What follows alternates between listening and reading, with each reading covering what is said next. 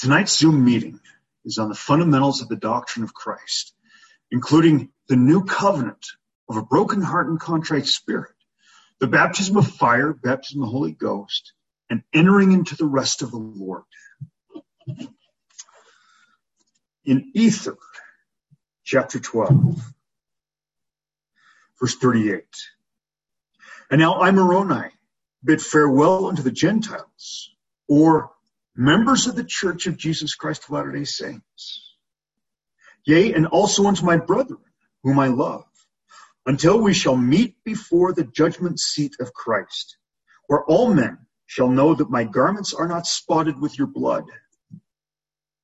And then shall you know that I have seen Jesus, and that he hath talked with me face to face, and that he told me in plain humility, even as a man telleth another, in mine own language, concerning these things. And only a few have I written because of the weakness of my writing. And now, behold, I would commend you to seek this Jesus, of whom the prophets and apostles have written, that the grace of God the Father, and also the Lord Jesus Christ, and the Holy Ghost, which beareth record of them, may be and abide in you forever. And if we go to the beginning of Ether chapter 12, we find out that Moroni lays out a roadmap of how not only he, but also how we might see Jesus Christ face to face and to be taught by him.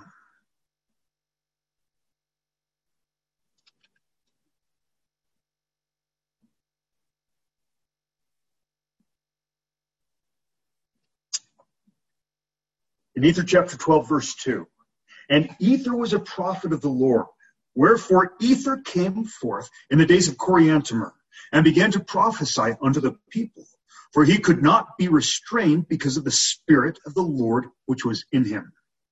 For he did cry from morning even until the going down of the sun, exhorting the people to believe in God unto repentance, lest they should be destroyed, saying unto them that by faith all things are fulfilled.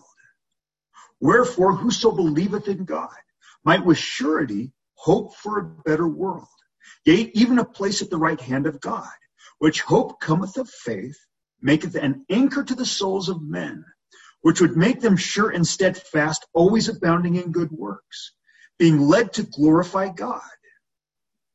And it came to pass that Ether did prophesy great and marvelous things unto the people, which they did not believe because they saw them not. And now I, Moroni, would speak somewhat concerning these things. I would show unto the world that faith is things which are hoped for and not seen. Wherefore dispute not because you see not, for you receive no witness until after the trial of your faith. Now let's unpack this verse. And now I, Moroni, would speak somewhat concerning these things. I would show unto the world that faith is things which are hoped for and not seen. So hope is belief and trust, and specifically, belief and trust in Jesus Christ and those things that he sees fit to reveal to us by the power of the Holy Ghost.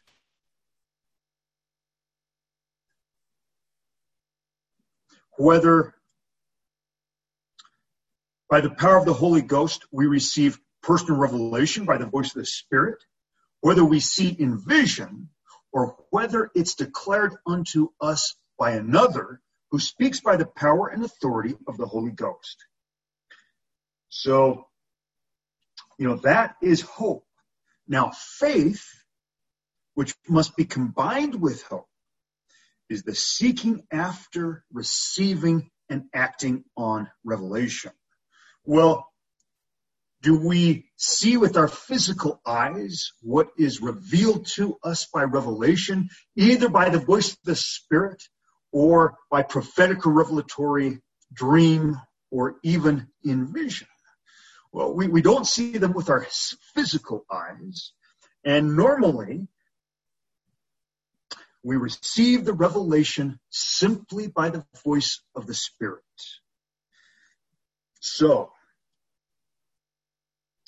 as we receive revelation by the voice of the Spirit, we must combine that with hope or belief and trust in Christ and the things which he has revealed unto us. Wherefore dispute not because you see not, for you receive no witness until after the trial of your faith. For it was by faith that Christ showed himself unto our fathers, after he had risen from the dead, and he showed not himself unto them until after they had faith in him. Wherefore it must needs be that some had faith in him, for he showed himself not unto the world. Well, if we go to Third Nephi chapter 7.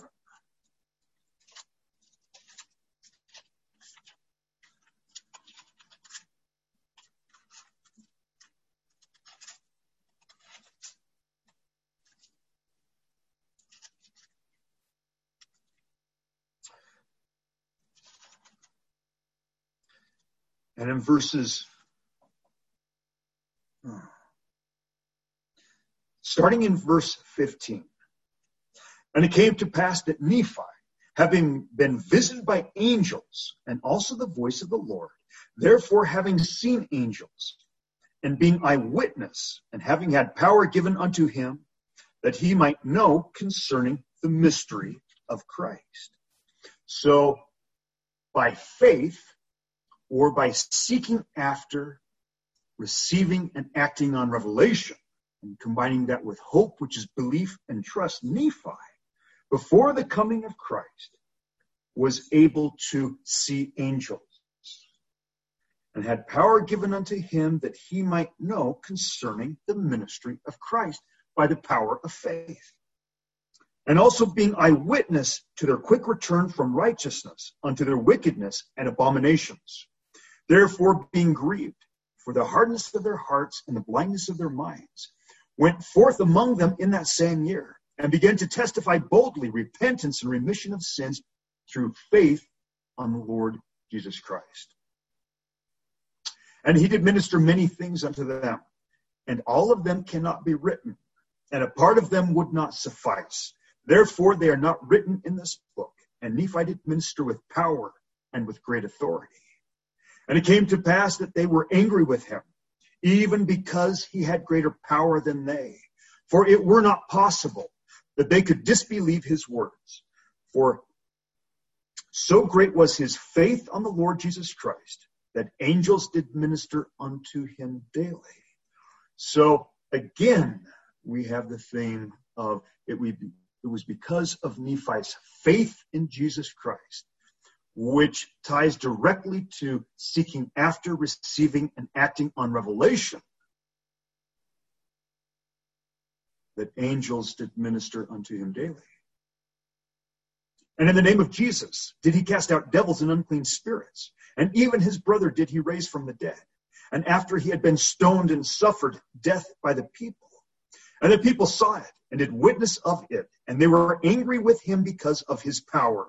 And he did also do many more miracles in the sight of the people in the name of Jesus.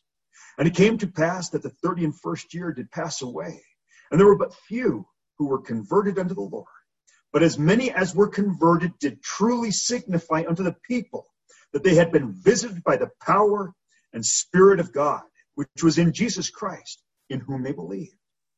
And as many as had devils cast out from them, and were healed of their sickness and their infirmities, did truly manifest unto the people that they had been wrought upon by the Spirit of God, and had been healed. And they did show forth signs, and did do some miracles among the people. Thus passed away the 32nd year also. And Nephi did cry unto the people in the commencement of the 33rd year. And he did preach unto them repentance and remission of sins. And I would have you to remember also that there were none who were brought unto repentance, who were not baptized with water. Therefore there were ordained of Nephi men of this ministry, that all such as should come unto them should be baptized with water, and this as a witness and a testimony before God, and unto the people that they had repented and received a remission of their sins. And there were many in the commencement of this year that were baptized unto repentance, and thus the more part of the year did pass away. And reiterating what was said about those who received baptism in verse 21. And it came to pass that the 31st year did pass away, and there were but few who were converted unto the Lord. But as many as were converted did truly signify unto the people that they had been visited by the power and Spirit of God, which was in Jesus Christ, in whom they believed. Now, there are a couple of things. One, notice that because of the faith of Nephi, he was able to perform many mighty miracles and to call men and women back from the dead and to cast out devils and to heal the sick. And because of the faith that he had, angels did minister unto him daily, and he worked tirelessly from morning until evening, crying repentance and the gospel and doctrine of Christ to the people. So when the Lord, through our faith, does give us the very thing that we seek after, we then have the responsibility to act on the knowledge, not only in our own lives, but to declare it to others.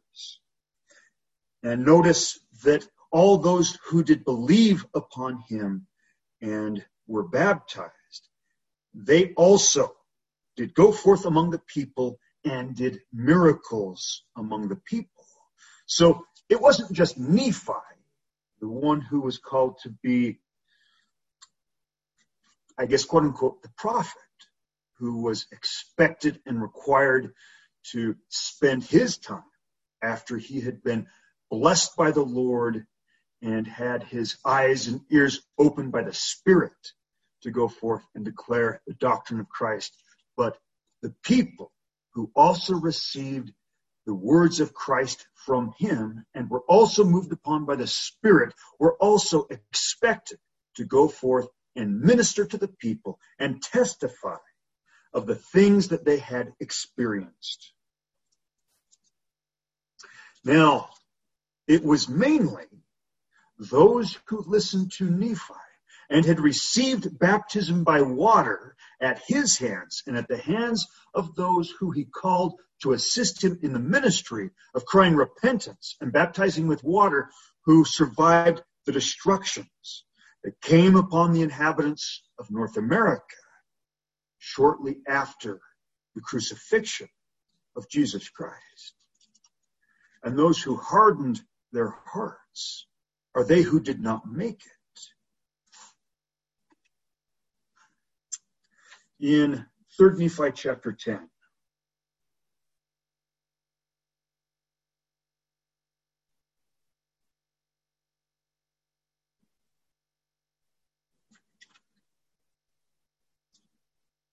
verse 11.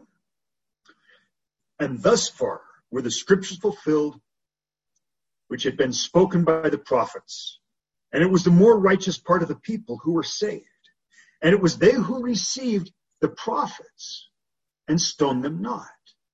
Or in otherwise, Nephi and those who were ordained by him unto the ministry to cry repentance and to baptize with water. And they were spared, and they were not sunk and buried up in the earth. And they were not drowned in the depths of the sea. And they were not burned by fire. Neither were they fallen upon and crushed to death. And they were not carried away in the whirlwind. Neither were they overpowered by the vapor of smoke and darkness. And now whoso readeth, let him understand. He that hath the scriptures, let him search them, and see and behold if all these deaths and destructions by fire and by smoke and by tempest and by whirlwinds and by the opening of the earth to receive them, and all these things are not unto the fulfilling of the prophecies of many of the holy prophets, Behold, I say unto you, yea, many have testified of these things at the coming of Christ, and were slain because they testified of these things. Yea, the prophet Zenos did testify of these things, and also Zenoch spake concerning these things, because they testified particularly concerning us, who are the remnant of their seed. Behold, our father Jacob also testified concerning the remnant of the seed of Joseph. And behold, are not we a remnant of the seed of Joseph? And these things which testify of us, are they not written upon the plates of brass, which our father-in-law Lehi brought out of Jerusalem? And it came to pass that in the ending of the 34th year, behold, I will show unto you that the people of Nephi, who were spared, and also those who had been called Lamanites, who had been spared, did have great favor shown unto them, and great blessings poured out upon their heads, insomuch that soon after the ascension of Christ into heaven, he did truly manifest himself unto them, showing his body unto them, and ministering unto them on account, and an account of his ministry shall be given hereafter. Therefore, for this time, I make an end of my sayings. So again, you know, the word that we have about those people who survived the destructions, who heard the words of the prophets, including Nephi, and those whom he ordained to go forth and preach repentance.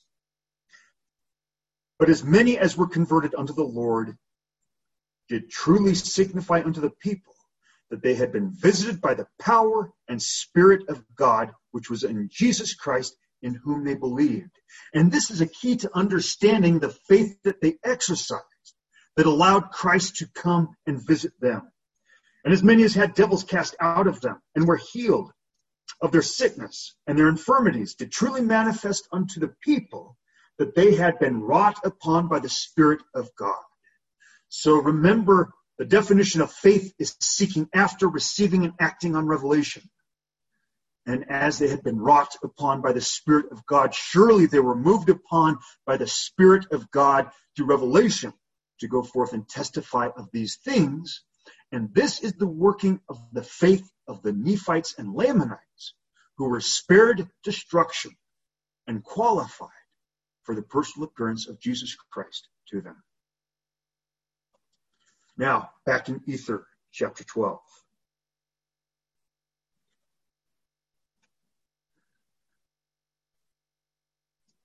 And again in verse 7. For it was by faith that Christ showed himself unto our fathers. And we just read about that faith that Christ showed himself in a physical body to the Nephites and Lamanites who survived. And showed himself not. And he showed not himself unto them until after they had faith in him.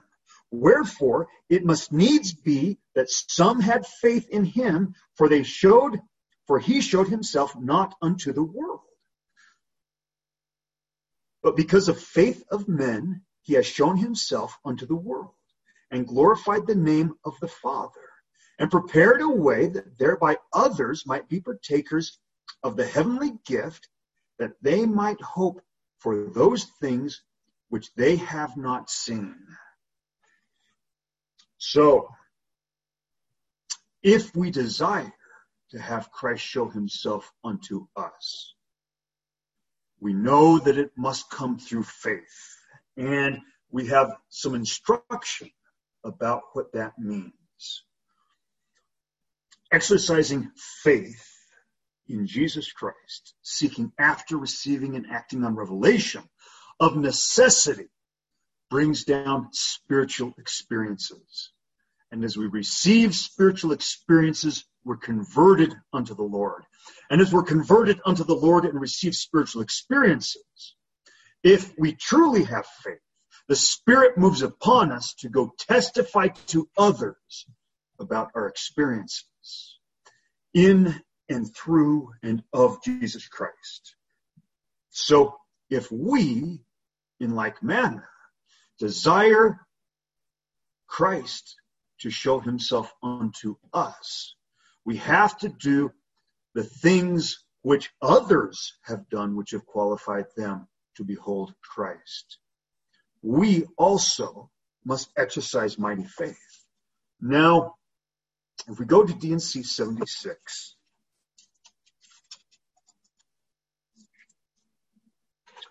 in verse 53, we find out that after the baptism of fire, baptism of the Holy Ghost in verse 52, and who overcome by faith. Let's cross-reference this with 2 Nephi 32. At the end of verse 3, wherefore I say unto you, feast upon the words of Christ, for behold, the words of Christ will tell you all things what ye should do. Well, being told all things what we should do through feasting upon the words of Christ means seeking after, receiving, and acting on revelation. Now, not only are we to feast upon the words of Christ after we have received the baptism of fire, baptism of the Holy Ghost, that we might have Christ present himself to us, but also it is the very thing that is required that we might receive the baptism of fire, baptism of the Holy Ghost. For in verse 19 of 2 Nephi 31, at the end of that verse, it says, for ye have not come thus far, meaning to the baptism of fire, baptism of the Holy Ghost, save it were by the word of Christ, with unshaken faith in him, relying wholly upon the merits of him who is mighty to save. So that portion, relying wholly upon the merits of him who is mighty to save, that is exercising hope in Jesus Christ. And when we exercise hope in Jesus Christ, and we combine it with a relying upon the word of Christ with unshaken faith, or in other words, seeking after, receiving, and acting on revelation, then we will be instructed as to the terms of the new covenant in the Book of Mormon, even that of a broken heart and contrite spirit, that we might receive the baptism of fire, baptism of the Holy Ghost.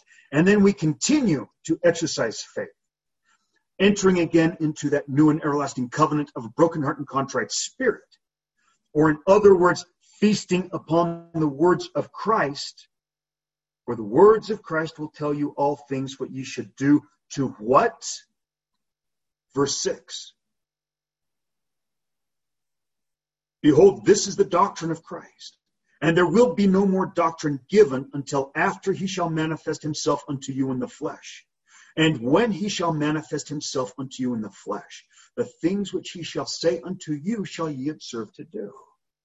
Now, if we go back to verse 53 in D&C 76, and who overcome by faith, and are sealed by the Holy Spirit of promise, which the Father sheds forth upon all those who are just and true. They who are the church of the firstborn. Well, what is this talking about?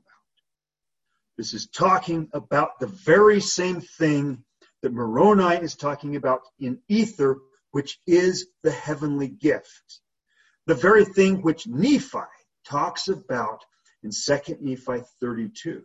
That if we will feast upon the words of Christ after the baptism of fire, baptism of the Holy Ghost, then we will be instructed in all things that we should do to enter into his presence in the fullness of his glory.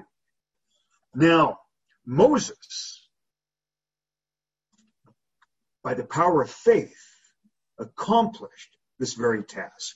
And if we go to Moses chapter 1, in verse 1, the words of God which he spake unto Moses at a time when Moses was caught up to an exceedingly high mountain. And he saw God face to face, and he talked with him. And the glory of God was upon Moses. Therefore Moses could endure his presence. Now, this is what D&C 76, verse 53, is talking about. When after the baptism of fire, baptism of the Holy Ghost, we overcome by faith, or feast upon the words of Christ and are instructed in all things that we should do to go up to that high mountain that Moses ascended to and also Nephi ascended to, as recorded in 1 Nephi 11, which is not an earthly mountain, but the heavenly mountain or seventh heaven, where Christ reigns in the fullness of his glory. And then Christ, or the Holy Spirit of promise, who is the Holy Spirit of promise, seals upon us and makes our calling and election sure. And this what is meant in D&C 76:53, when it says, who overcome by faith and are sealed by the Holy Spirit of promise. So, in Moses chapter 1, verse 2, and he saw God face to face, and he talked with him, and the glory of God was upon Moses. Therefore, Moses could endure his presence. And this is the very promise that is extended to each one of us, as all of the Book of Mormon prophets testify that it is, that we might, like Moses, through exercising mighty faith, of a broken heart and contrite spirit, receive the baptism of fire, baptism of the Holy Ghost, and be instructed in all things that we should do to ascend to the high mountain, the high heavenly mountain, and come into Christ's presence in the fullness of his glory, and talk to him face to face, even as did Moses. And verse 9 in Moses 1. And the presence of God withdrew from Moses, that his glory was not upon Moses, and Moses was left unto himself. And as he was left unto himself, he fell unto the earth. Now, what aspect of Moses fell to the earth? Well, it's answered in verse 11. But first, verse 10. And it came to pass that it was for the space of many hours before Moses did again receive his natural strength, like unto man. And he said unto himself, now for this cause, I know that man is nothing, which thing I never had supposed.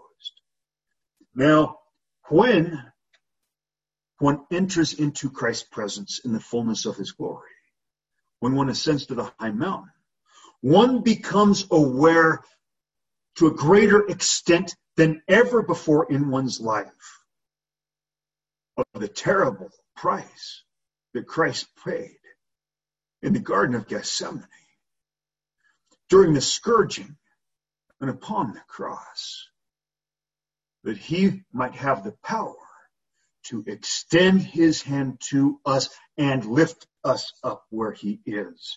And this is precisely what was meant when Christ, being in the garden, said, Father, I pray not for the world, but I pray for those whom thou hast given me out of the world, that they might be one with us.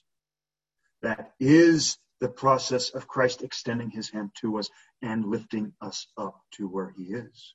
Well, the question is, how do we place ourselves in that position where Christ is able to extend his hand to us and we are able to grasp hold of it? And the answer is to become his sons and his daughters through the new covenant of a broken heart and contrite spirit as outlined in Third Nephi chapter 9, that we might receive the baptism of fire, baptism of the Holy Ghost.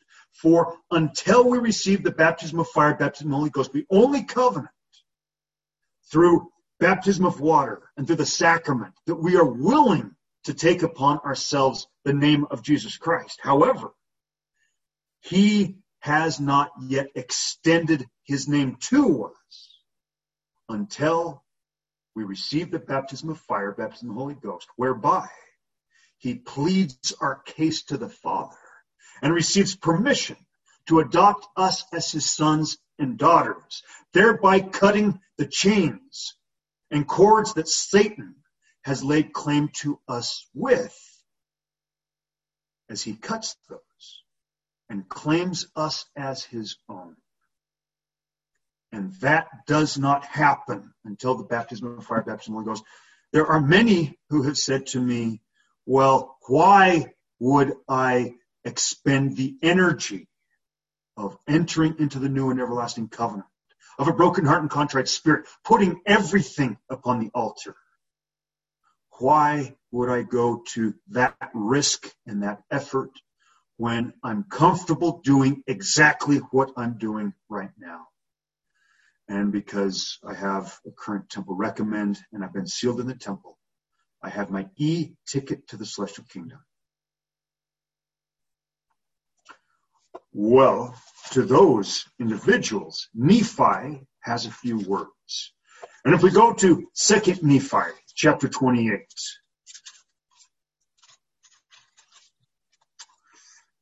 Nephi says in verse 21, "And others will he pacify, and lull them away into carnal security, that they will say, all is well in Zion. Yea, Zion prospereth. All is well. I have a current temple recommend, and I have been sealed in the temple. Therefore, there is nothing of major import that I need to do other than, white knuckle it to the end. Yea, Zion prospereth. All is well. And thus the devil cheateth their souls and leadeth them away carefully down to hell." Verse 24. "Therefore, woe be unto him that is at ease in Zion. For about those who are in Zion, and not about those who are at ease in Zion." Those Nephi terms the humble followers of Christ. And in verse 14, again speaking to the Latter-day Saints, Nephi says, "They wear stiff necks and high heads.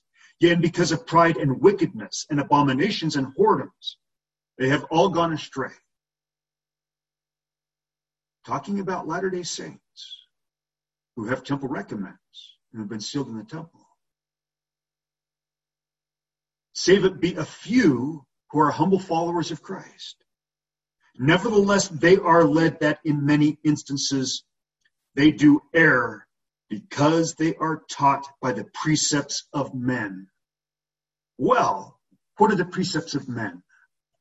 If we go to 2 Nephi 28, verse 31, Nephi delineates what the precepts of men are, and this stands in sharp contrast to what faith is, or seeking after, receiving, and acting on revelation.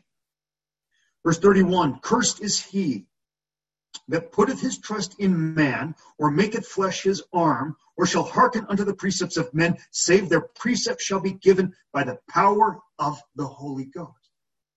So those humble followers of Christ, who many times do err among the Latter-day Saints because they are taught by the precepts of men, are they who do not yet know how to exercise faith. Because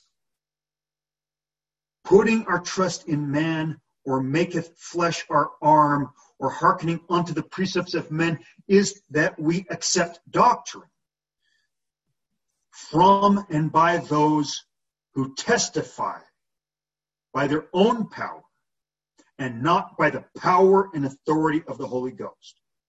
And the whole reason that Nephi brings this to our attention is because this would be a problem among the members of the Church of Jesus Christ of Latter-day Saints after the Restoration. That we as a people would rely upon the precepts of men, that we would accept for doctrine sayings and pronouncements and teachings and preachings of those who would not speak by the power and authority of the Holy Ghost. And thus, we do not know how to exercise discernment. We do not know how to discern a true prophet from a false one. And thus, we do err, even though we seek to be the humble followers of Christ, because we are taught by the precepts of men. Well, what are some of the precepts of men that Nephi prophesies shall come into the Church of Jesus Christ of Latter-day Saints? Verse 25. "Woe be unto him that crieth all is well." Okay, there's one false precept that Nephi prophesies shall find its way into the Church of Jesus Christ of Latter-day Saints. Number 2, "Yea, woe be unto him that hearkeneth unto the precepts of men." So here we have this hearkening unto the precepts of men again. "And therefore, we deny the power of God." Well, how do we deny the power of God? By hearkening unto the precepts of men? Well, we accept as the word of God, words spoken by the power of man and not by the power of God. And the gift of the Holy Ghost. Well, what does that mean? Well, when was the last time you heard a sermon preached about the importance and necessity that we seek after and receive the baptism of fire, baptism of the Holy Ghost? When was the last time you heard a sermon preached about what that even is? Well, the last time I recall is Elder Bednar in 2010 General Conference, who did say that we don't receive the baptism of fire, baptism of the Holy Ghost, when we're confirmed a member of the church. And he did discuss it. However, he didn't ever define it, how we are to go about receiving it, or how he received it. Yea, woe be unto him that hearkeneth unto the precepts of men, and denieth the power of God and the gift of the Holy Ghost. Yea, woe be unto him that saith, we have received, and we need no more. Now, this is not talking about non-LDS Christians who say we have a Bible and we don't need the Book of Mormon. This is talking about Latter-day Saints who say we have received the Word of God and we need no more. Well, I would submit to you that the more is the exercising of faith. The more is seeking after, receiving, and acting on revelation. The more is feasting upon the words of Christ. The more is treasuring up all the words of, at the end of verse 31, those who proclaim their precepts as given by the power of the Holy Ghost. Verse 28. And then find woe unto all those who tremble and are angry because of the truth of God. For behold, he that is built upon the rock receiveth it with gladness, and he that is built upon a sandy foundation trembleth lest he shall fall. So here in verse 28, Nephi gives us a perfect litmus test about how to tell where someone is built. If someone is built upon Christ and revelation, which is the rock, or if they're built upon something else. And all one has to do is declare to a man or a woman truth. And if they receive it with gladness, they're built upon Christ. And if they become angry, they're built upon something other than Jesus Christ. Verse 29. Woe be unto him that shall say, we have received the word of God, and we need no more the word of God, for we have enough.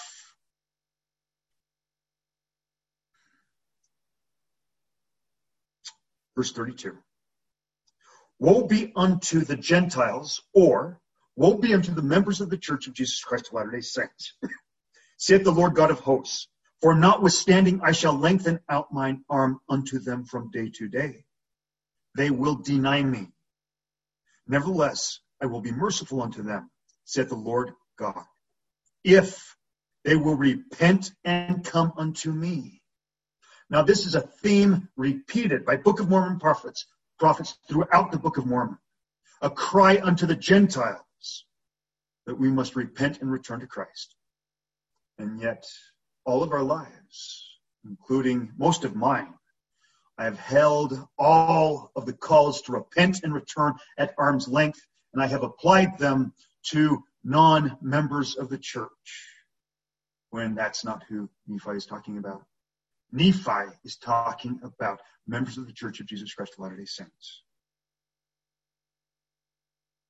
That we have need to repent and come to Christ. For Christ says, mine arm is lengthened out all the day long, saith the Lord God of hosts. For the Lord is gathering his people into the LDS church.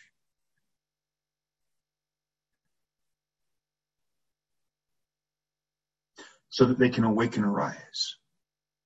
So that they can have access to the fullness of the gospel of Jesus Christ found in the Book of Mormon, Doctrine, Covenants, and Pearl of the Great Price, so that they can discover the new and everlasting covenant of a broken heart and contrite spirit, that it is the pathway to receive the baptism of fire, baptism of the Holy Ghost, and that the baptism of fire, baptism of the Holy Ghost must be earnestly sought after through the new covenant, the terms of which must be received by revelation or the power of faith.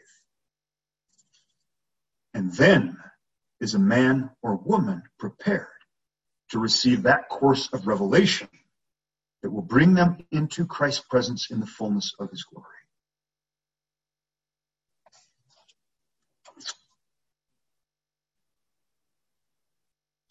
And this is what is meant in D&C 76:53. And who overcome by faith and are sealed by the Holy Spirit of promise, which the Father sheds forth upon all those who are just and true. They who are the church of the firstborn. So back to Ether chapter 12. Verse 8. But because of the faith of men, he has shown himself unto the world, and glorified the name of the Father, and prepared a way that thereby others might be partakers of the heavenly gift. Well, it's clearly defined what this heavenly gift is to have Christ show himself unto us. Just as we read about in Moses chapter 1, where Moses ascended up to the high mountain. And finishing up in Moses chapter 1, verse 11. But now mine own eyes have beheld God, but not my natural, but my spiritual eyes. For my natural eyes could not have beheld, for I should have withered and died in his presence. But his glory was upon me, and I beheld his face, for I was transfigured before him. So that answers the question that we posed earlier. What aspect of Moses fell again to the earth, recorded in verse 9 after the transfiguration ended? Well, in verse 11, we discover that we can't take our physical body into Christ's presence in the fullness of his glory and yet remain alive. So, when Christ came and visited the Nephites, and when he came and visited the apostles after his resurrection, he was not coming in his glory, for they saw him in the flesh, or in their flesh. And had Christ come in his glory, they and the earth would have been destroyed by fire. So, in 2nd Nephi 32, when it says he will manifest himself unto you in the flesh, that means that while on this side of the veil, we might be taken up to the 7th heaven and enter into his presence in the fullness of his glory. But our physical body isn't taken up to the 7th heaven or to the high mountain. Our spirit is. And that's what happens after the baptism of fire, baptism of the Holy Ghost, as we overcome by faith or feast upon the words of Christ. And then we have another baptism of fire after we have sufficiently overcome by faith, by revelation. We receive another baptism of fire, we receive transfiguration, and then our spirit is taken up to the high mountain or the 7th heaven. And our spirit is able to come into Christ's presence in the fullness of his glory. For we can't do that with our physical body until we're translated. So let me read verse 11 again. And now mine own eyes have beheld God, but not my natural, but my spiritual eyes. For my natural eyes could not have beheld, for I should have withered and died in his presence. But his glory was upon me, and I beheld his face, for I was transfigured before him. And this is the heavenly gift that is talked about in Ether chapter 12 and verse 8, that all of us might receive if we will do precisely what men of faith in Jesus Christ who have received the heavenly gift before us have also done. Verse 8 again in Ether chapter 12. But because of faith of men, he has shown himself unto the world, and glorified the name of the Father, and prepared a way that thereby others might be partakers of the heavenly gift. and that way that he has prepared for others to partake of the heavenly gift is the path of ascension outlined in D&C 76, starting in verse 50 and culminating in verses 53 and 54. And verses 53 and 54 is the partaking of the heavenly gift.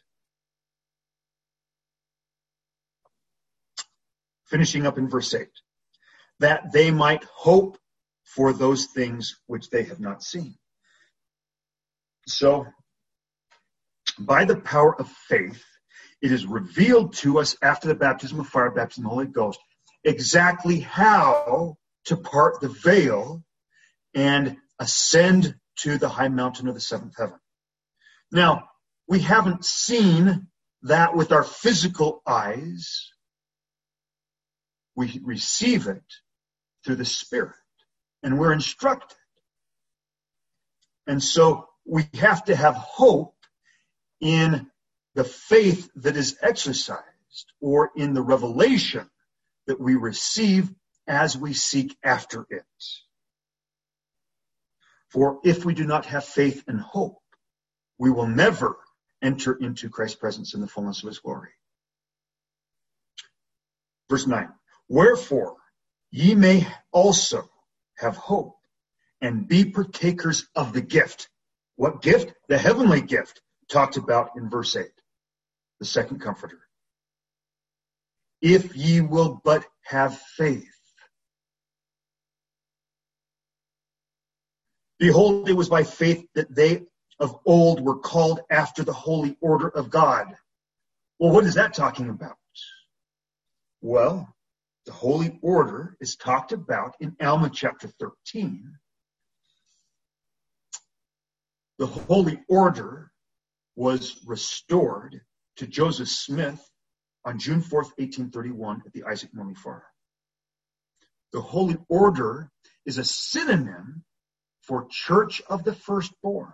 So if we go back to D&C 76, verse 54, we find out after receiving the heavenly gift or second comforter in verse 53, they who are the Church of the Firstborn. They are they who become members of the holy order. Now, the next level of ascension, after we become members of the Church of the Firstborn, is to be ordained to the patriarchal order of Melchizedek priesthood, or second order of Melchizedek priesthood, which is the priesthood of God the Father. And this is what is being talked about in Alma 13. And this is not what a high priest is in the LDS Church today.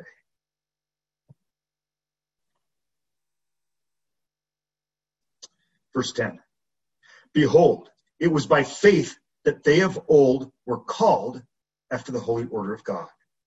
Wherefore by faith was the law of Moses given. But in the gift of the Son hath God prepared a more excellent way. The law of Moses is the law of carnal commandments. It's the preparatory gospel. Now, the preparatory gospel doesn't contain the new covenant of a broken heart and contrite spirit. It doesn't contain the doctrine of baptism of fire, baptism of the Holy Ghost. It doesn't contain the doctrine of second comforter or the heavenly gift.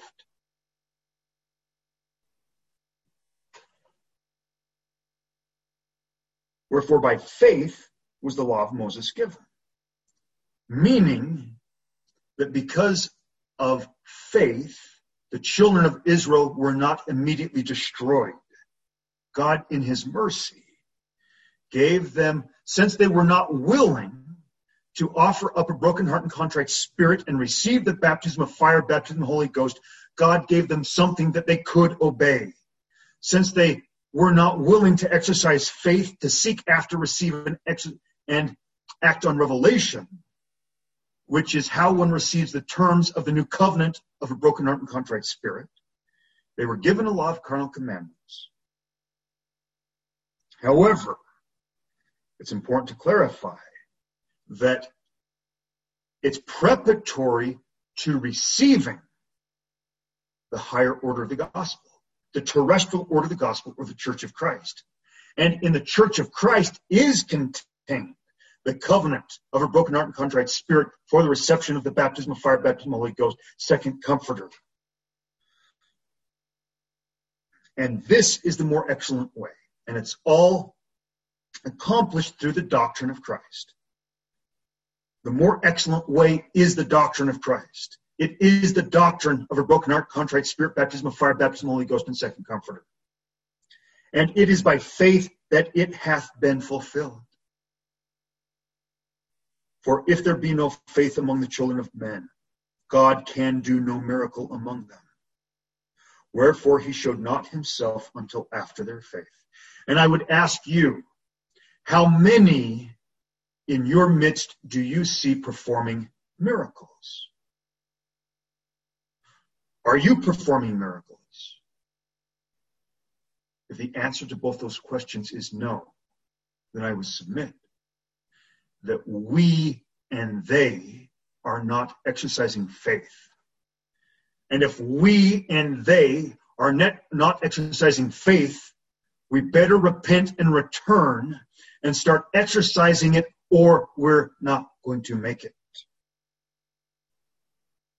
Verse 13. Behold, it was the faith of Alma and Amulek that caused the prison to tumble to the earth. Behold, it was the faith of Nephi and Lehi that wrought the change upon the Lamanites, that they were baptized with fire and with the Holy Ghost. Behold, it was the faith of Ammon and his brethren, which wrought so great a miracle among the Lamanites. Yea, even all they wrought miracles, wrought them by faith, and those who were before Christ, and also those who were after. The gospel of Jesus Christ does not change. The way to access power in the heavens does not change. And the only thing that prevents us from doing the very same acts of those who came before us, and the acts that are to be performed as have been prophesied in scriptures leading up to the second coming of Jesus Christ, is faith.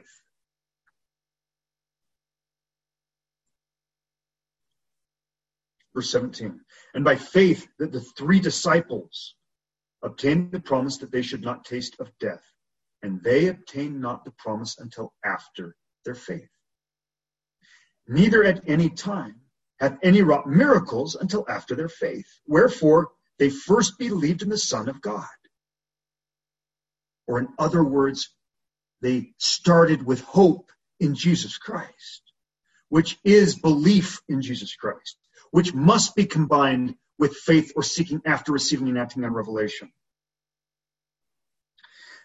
And verse 19, and there were many whose faith was so exceedingly strong, even before Christ came, who could not be kept from within the veil, but truly saw with their eyes the things which they had beheld with an eye of faith, and they were glad. An example. Let's go to 1 Nephi, chapter 10.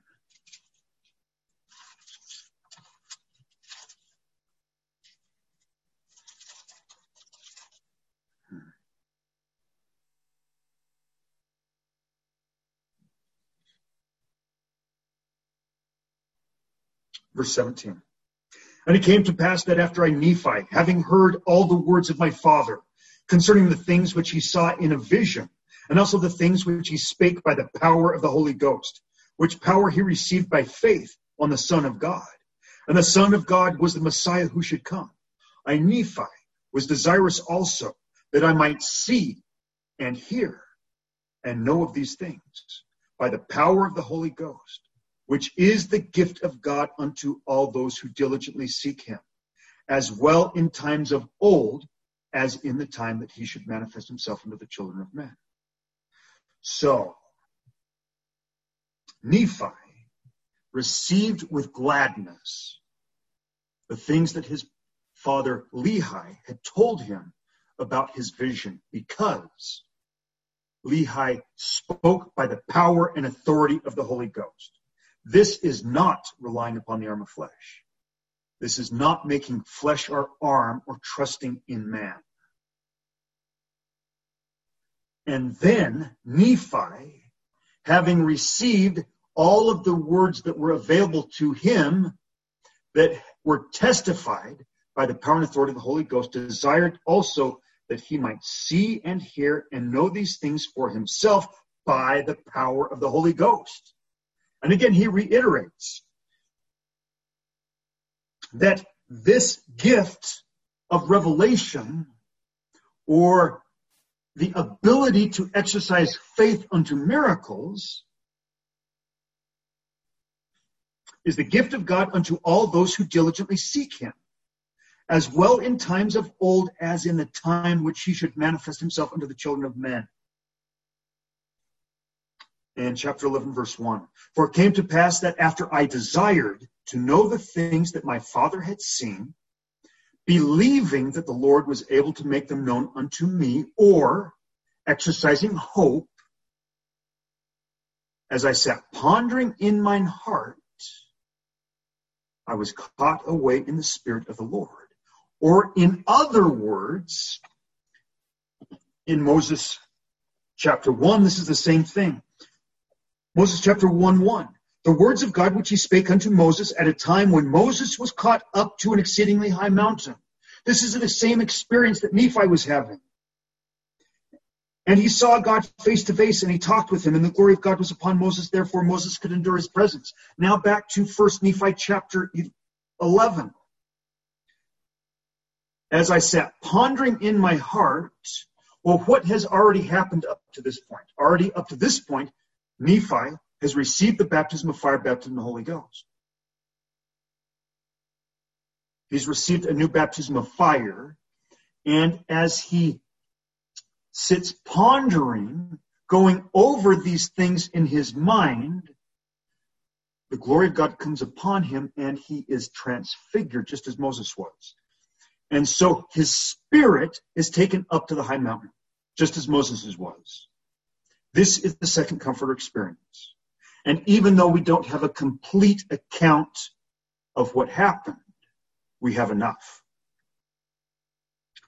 As I sat pondering in my heart, I was caught away in the Spirit of the Lord. And maybe this should be a grand key to us about what we need to do to receive baptisms of fire. As I sat pondering in mine heart, and may I say that as we go over things in our mind and as we ponder in our heart, we open ourselves up to revelation. So Nephi was literally in the process of opening himself up to and receiving revelation, or exercising faith, that precipitated his ascension experience. Now, in 2 Nephi 32, what does it say? After the baptism of fire, baptism of the Holy Ghost, feast upon the words of Christ, for the words of Christ will show you all things what you should do to come unto the tree and partake of the fruit. Well, that's exactly what Nephi is exercising here. He's feasting upon the words of Christ, which are teaching him all things that he should do to ascend to the seventh heaven, or the high mountain, and to come into Christ's presence to the fullness of his glory. I was caught away in the Spirit, or in other words, his spirit was taken from his body up to the seventh heaven. Yea, into an exceedingly high mountain, not an earthly mountain, the heavenly mountain of the seventh heaven, which I never had before seen, and upon which I never had before set my foot. So we know that this is Nephi's first ascension experience. Just as we know that the experience recorded in Moses chapter 1 was Moses' first ascension experience, because of what it says in Moses chapter 1, verse 10. And he said unto himself, now for this cause I know that man is nothing, which thing I never had supposed. Well, if Moses had had a prior ascension experience, he would have before supposed it. He never had before supposed it, because this was his first ascension experience. Now, if we go back to 1 Nephi chapter 10. And the Spirit said unto me, Behold, what desirest thou? And I said, I desire to behold the things which my father saw. And the Spirit said unto me, Believest thou that thy father saw the tree of which he hath spoken? And I said, Yea, thou knowest that I believe all the words of my father. So sometimes we go too far in saying that we should never listen to any man or accept any man's word. Well, this is false. Any man or any woman who speaks by the power and authority of the Holy Ghost, not only should we, if we want to ascend, we are required to accept the words with gladness. Verse 6. And when I had spoken these words, the Spirit cried with a loud voice, saying, Hosanna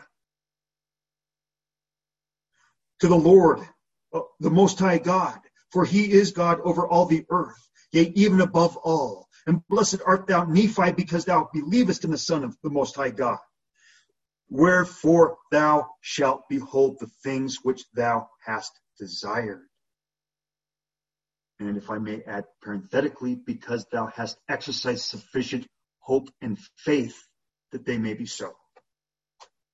Back to Ether chapter 12.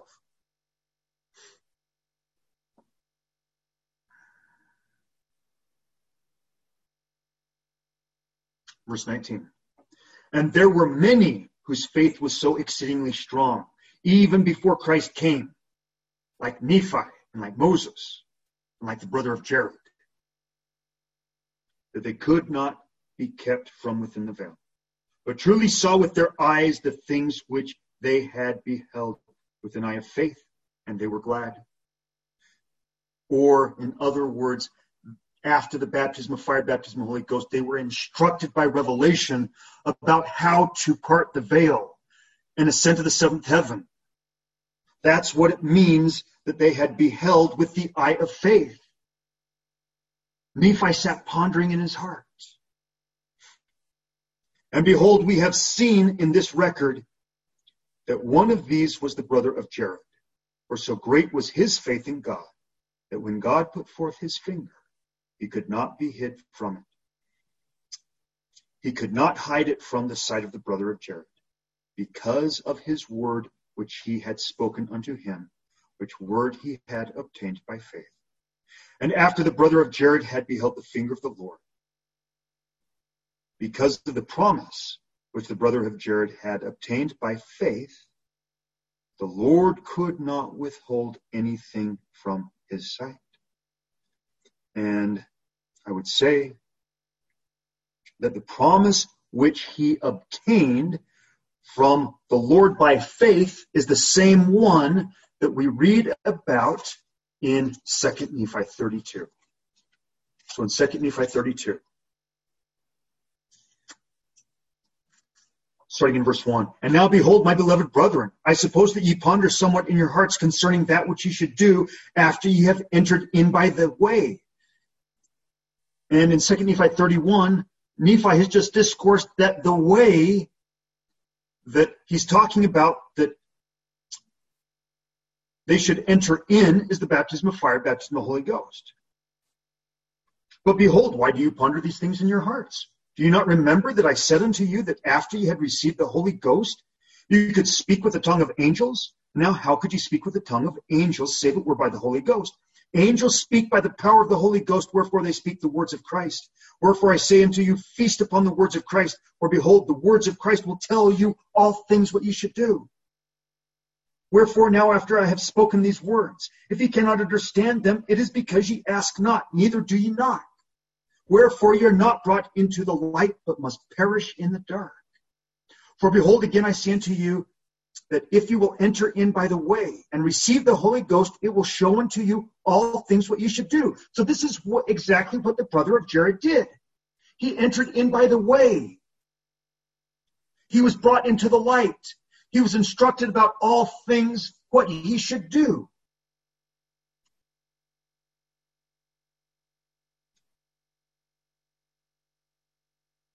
And this was exercising faith. Continuing in verse 21. Because of the promise which the brother of Jared had obtained by faith, the Lord could not withhold anything from his sight. Wherefore he showed him all things, for he could no longer be kept without the veil. And it is by faith that my fathers have obtained the promise that these things should come unto their brethren through the Gentiles. Well, that's us.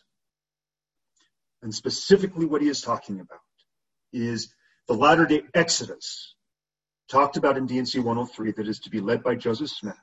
After the gathering out of the strength of the Lord's house, the separating of the wise and foolish virgins among the Latter-day Saints. The wise virgins are taken out on an end-time exodus that culminates with meeting with Enoch and his city and the establishment of New Jerusalem. But before that happens, before meeting up with Enoch and the establishment of New Jerusalem, missionary efforts commence to take the fullness of the gospel, meaning the new and everlasting covenant of a broken heart and contrite spirit, the doctrine of baptism of fire, baptism of Holy Ghost, and the power and authority to perform that ordinance is talked about in D&C 76, verse 52. And the doctrine of entering into Christ's presence in the fullness of his glory, or entering into the rest of the Lord, or ascending to the high mountain and being sealed by the Holy Spirit of promise. This is the fullness of the gospel of Jesus Christ, which the Gentiles, or by verse 22, now the term Gentiles means the wise virgins among the Latter-day Saints who are separated out and go on that end-time exodus with Joseph Smith. And they will take the fullness of the gospel to the Lamanites and teach them how to receive the baptism of fire, baptism of the Holy Ghost, and the second comforter. And then there will be a separation among the Lamanites, the wheat and the tares. And the wheat will be gathered out, and they will join the Exodus, and they will join the missionary force as we go back to meet Enoch and establish New Jerusalem. Let me read verse 22 again, now that we have better context to understand what Nephi or what Moroni is talking about. And it is by faith that my fathers have obtained the promise, that these things should come unto their brethren through the Gentiles. Therefore the Lord hath commanded me, yea, even Jesus Christ. And I said unto him, the Gentiles will mock at these things, because of our weakness in writing. For the Lord hath made us mighty in words by faith, but thou hast not made us mighty in writing, for thou hast made all this people that they could speak much, because of the Holy Ghost which thou hast given them. So this Moroni's people, those who did not fall into wickedness, or those of the generation before those who fell into wickedness, had received the baptism of fire, baptism of the Holy Ghost, and therefore could speak with the tongue of angels, or by the power of the Holy Ghost. But we see that the brother of Jared could not only speak by the power and authority of the Holy Ghost, but he could write by the power and authority of the Holy Ghost. Verse 24, and thou hast made us that we could write little, because the awkwardness of our hands. Behold, thou hast not made us mighty in writing like unto the brother of Jared, for thou madest him that the things which he wrote were mighty, even as thou art, unto the overpowering of men to read them.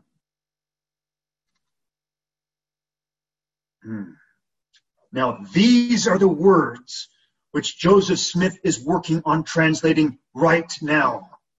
At this very time, Joseph Smith is working on translating the sealed portion of the Book of Mormon. And we will yet have the record of the Jaredites and of the prophet, the words of the brother of Jared and the prophet Ether, whose writing was so powerful that to read it, one would be overcome by the Spirit of God and barely be able to handle it. But do you think this record goes forth to just anyone? No. The sealed portion of the Book of Mormon goes forth to members of the Church of the Firstborn. Now, Joseph Smith will also bring forth other records that will go forth to the Church of Christ, including the record of the 12 apostles, as talked about by Nephi during his vision. The completed Joseph Smith translation of the New Testament, the translation of the brass plates, the record of John the Baptist, and other records. These will go forth to the Church of Christ, but the sealed portion of the Book of Mormon is reserved for members of the Church of the Firstborn, and it will not be published and be made available on Amazon, just FYI, like others who purport to have published the sealed portion of the Book of Mormon. Verse 27, and if men come unto me, I will show unto them their weakness. Now, this is part of what it means to offer up a broken heart and contrite spirit. If men come unto me, I will show unto them their weakness. Well, that means that all of us have weaknesses that need to be shown to us by Father. And if Father isn't showing us our weaknesses, we probably have not come unto him. And we better repent of that. In fact, tonight we should repent and say, Father, I'm sorry that I haven't come unto you that you might show me my weaknesses. I will begin correcting that tonight. And so tonight, Heavenly Father, I seek to come unto you that you might show unto me my weaknesses, that I might enter into the new covenant of a broken heart and contrite spirit. I give unto men weaknesses that they may be humble, and my grace is sufficient for all men that humble themselves before me. For if they humble themselves before me and have faith in me, then will I make weak things become strong unto them. Behold, I will show unto the Gentiles, or the members of the Church of Jesus Christ of Latter-day Saints, their weakness. And I will show unto them that faith, hope, and charity bringeth unto me. Okay? We have more keys about what a broken heart and contrite spirit is, and are part of that covenant. We have to come unto God that he might show us our weakness. That's part of a broken heart and contrite spirit.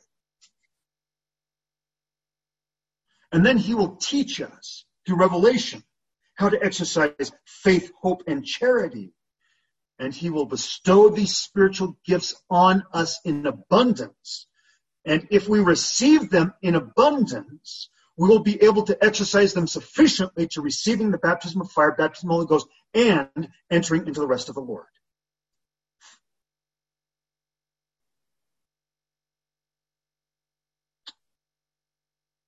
That faith, hope, and charity bringeth unto me the fountain of all righteousness.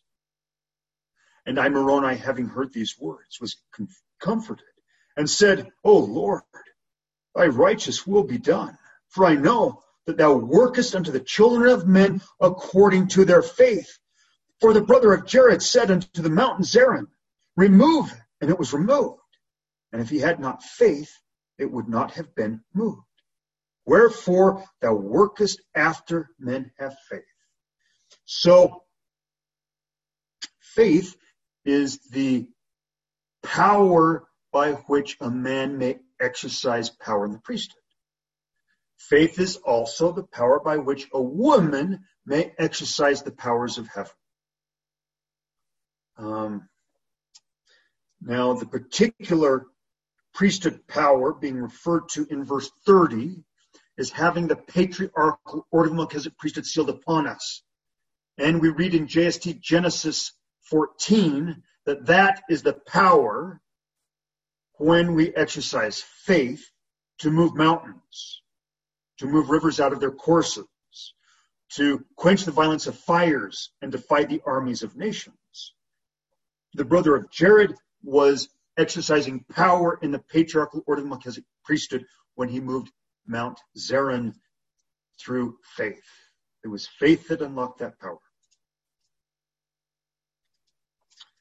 For the brother of Jared said unto Mount Zaran, remove, and it was removed.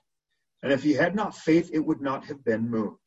Wherefore thou workest after men have faith. For thus didst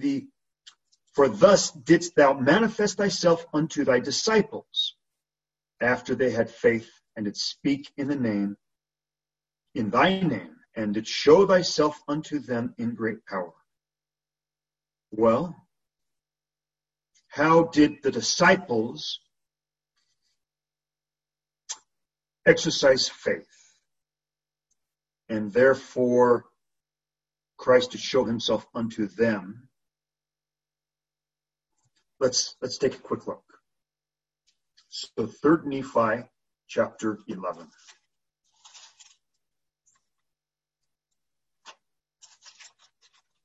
Third Nephi chapter 11. Remember that it was only through the exercise of faith that the Nephites who made it. And that Nephi and those who he had ordained had been working mighty miracles for years. And now Jesus Christ calls them to come forth, and he ordains them to the apostolic order of Melchizedek priesthood. Verse 18 in 3 Nephi 11. And it came to pass that he spake unto Nephi, for Nephi was among the multitude. And he commanded him that he should come forth. And Nephi arose and went forth, and bowed himself before the Lord, and to kiss his feet. And the Lord commanded him that he should arise. And he arose and stood before him. And the Lord said unto him, I give unto you power, that ye shall baptize this people when I am again ascended into heaven. So, here Nephi, in the next verse, the rest of the 12 are receiving authority or the ordination of the first order of Melchizedek priesthood.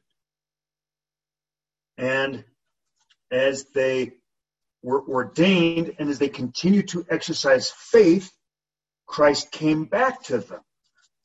And in 3 Nephi 18, verse 36, and it came to pass that when Jesus had made an end of these sayings, he touched with his hand the disciples, whom he had chosen, one by one, even until he had touched them all, and spake unto them as he touched them.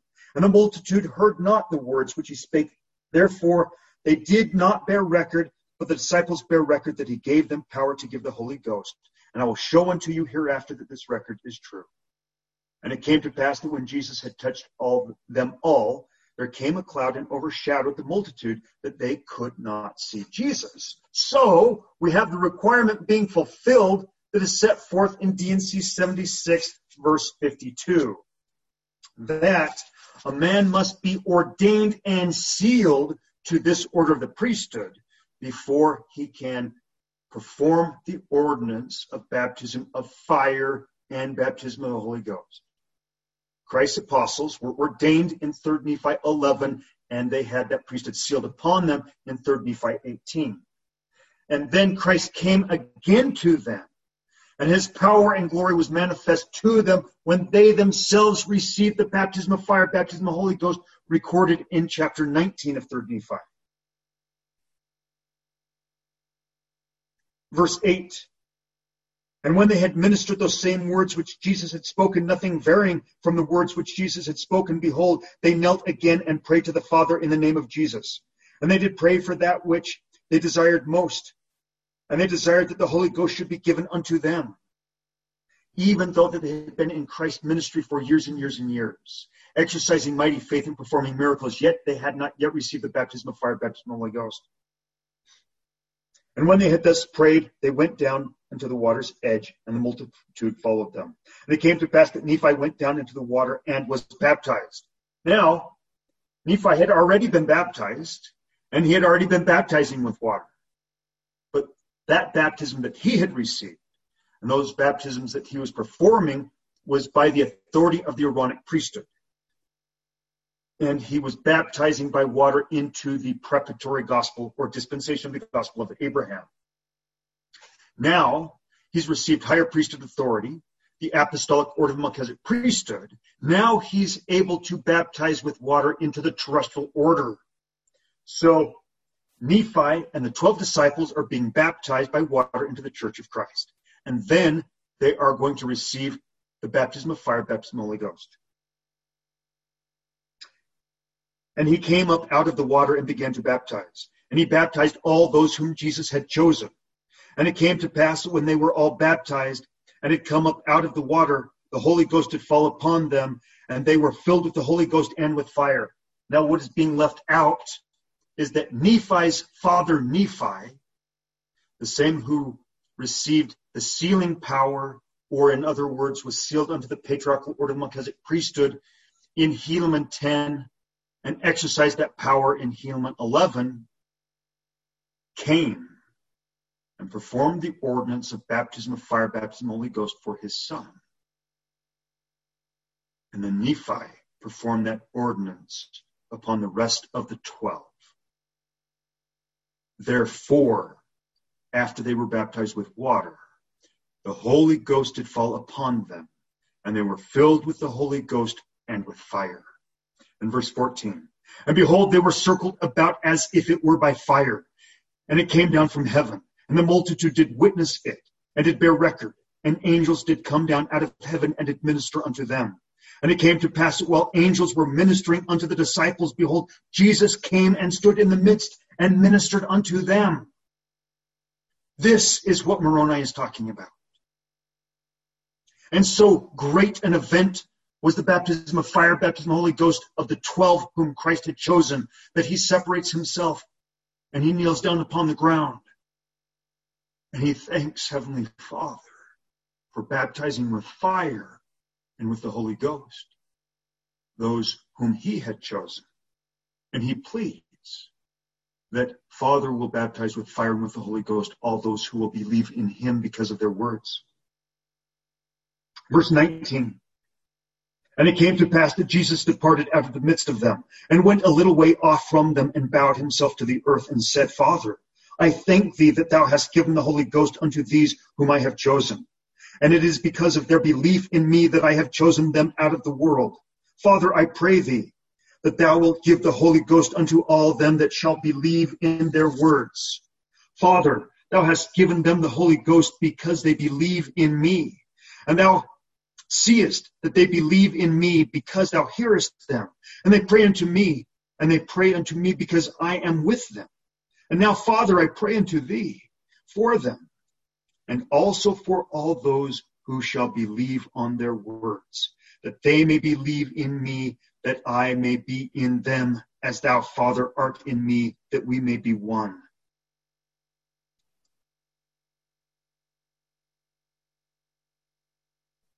Christ is literally pleading their case with the Father.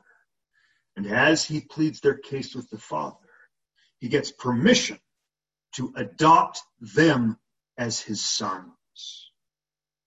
And thereby, while they have entered previously into covenant, that they are willing to take upon them his name, they have never been able to do it until he extends his name to them. And the extension of Christ's name to us happens with the ordinance of baptism of fire, baptism of the Holy Ghost, as we're born again sons and daughters of Christ, adopted as his sons and daughters, as he puts his name upon us.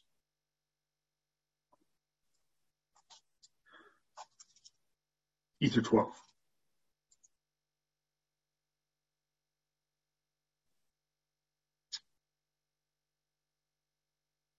Verse 31. For thus didst thou manifest thyself unto thy disciples. Okay, we just read that account. And now we have the context for what Moroni is talking about. And we know how Christ manifests himself unto his disciples.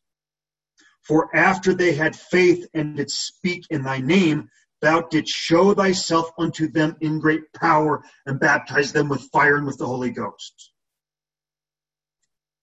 And I also remember that thou hast said that thou hast prepared a house for man, yea, even among the mansions of thy father. in which man might have a more excellent hope.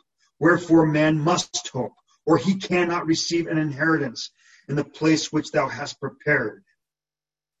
And again I remember that thou hast said that thou loved the world, even unto the laying down of thy life for the world, that thou mightst take it up to prepare a place for the children of men.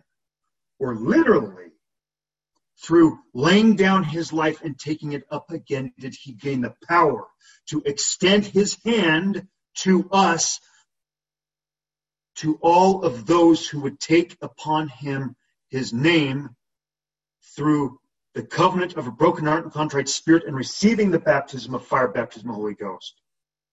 And then he extends his hand to us, to his sons and his daughters, and offers to lift us up to where he is. And again, I remember that thou hast said that thou hast loved the world, even unto the laying down of thy life for the world, that thou mightst take it up, that thou mightst take it again to prepare a place for the children of men. And now I know that this love which thou hast had for the children of men is charity. Wherefore, except men have charity, they cannot inherit that place which thou hast prepared in the mansions of thy Father.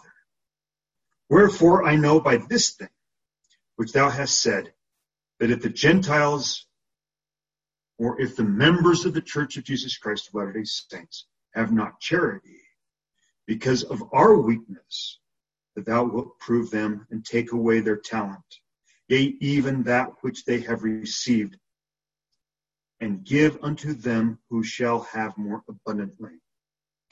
Well, you know, in our Zoom casts where we study what happened to the Latter-day Saints in 1832, in 1834, and then in Nauvoo, we come to understand exactly what Moroni is talking about. And, you know, those deep discussions where we dive deep into the scriptures are available on the webpage doctrineofchrist.info, and you can find and download all of our previous Zoomcast discussions where we get deep into exactly what that means.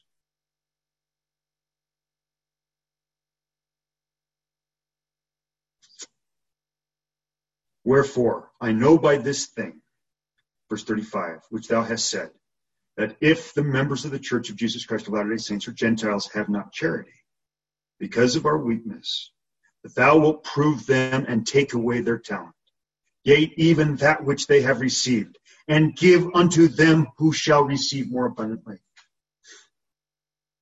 Verse 36, and it came to pass that I prayed unto the Lord that he would give unto the Gentiles or members of the Church of Jesus Christ of Latter-day Saints grace, that they might have charity. And it came to pass that the Lord said unto me, if the members of the Church of Jesus Christ of Latter-day Saints have not charity, it mattereth not unto thee. Thou hast been faithful, wherefore thy garments are made clean. And because thou hast seen thy weakness, thou shalt be made strong, even unto the sitting down in the place which I have prepared in the mansions of my Father. And now I, Moroni, I bid farewell unto the members of the Church of Jesus Christ of Latter-day Saints or Gentiles, yea, and also unto my brethren whom I love, until we shall meet again before the judgment seat of Christ, where all men shall know that my garments are not spotted with your blood, members of the Church of Jesus Christ of Latter-day Saints, because you have been warned. And then shall ye know that I have seen Jesus, and that he had talked with me face to face, and that he told me in plain humility, even as a man telleth another in mine own language, concerning these things. And only a few have I written because of my weakness in writing. And now I would commend you, seek this Jesus, of whom the prophets and apostles have written, that by the grace of God the Father, and also the Lord Jesus Christ, and the Holy Ghost, which beareth record of them, may be and abide in you forever. Amen.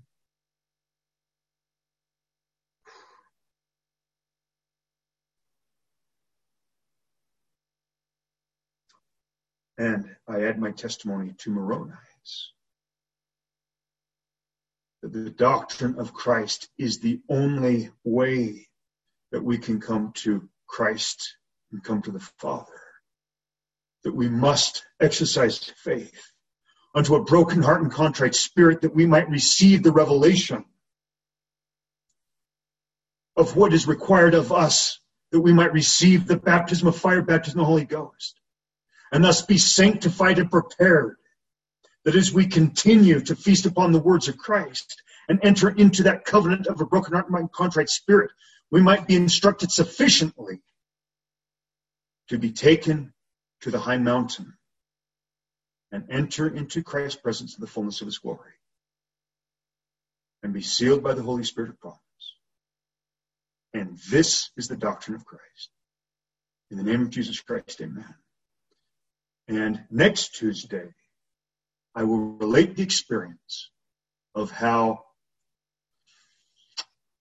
meeting an angel in 2015 led to the scales falling from my eyes and discovering the doctrine of Christ in the pages of the Book of Mormon, Doctrine and Covenants, Pearl of Great Price, which led me to entering into the new covenant of a broken heart and contrite spirit, which led to a severe testing before I received the baptism of fire, baptism of the Holy Ghost. And then everything that has happened since. And so now let's open up tonight to discussion, questions, comments, experiences.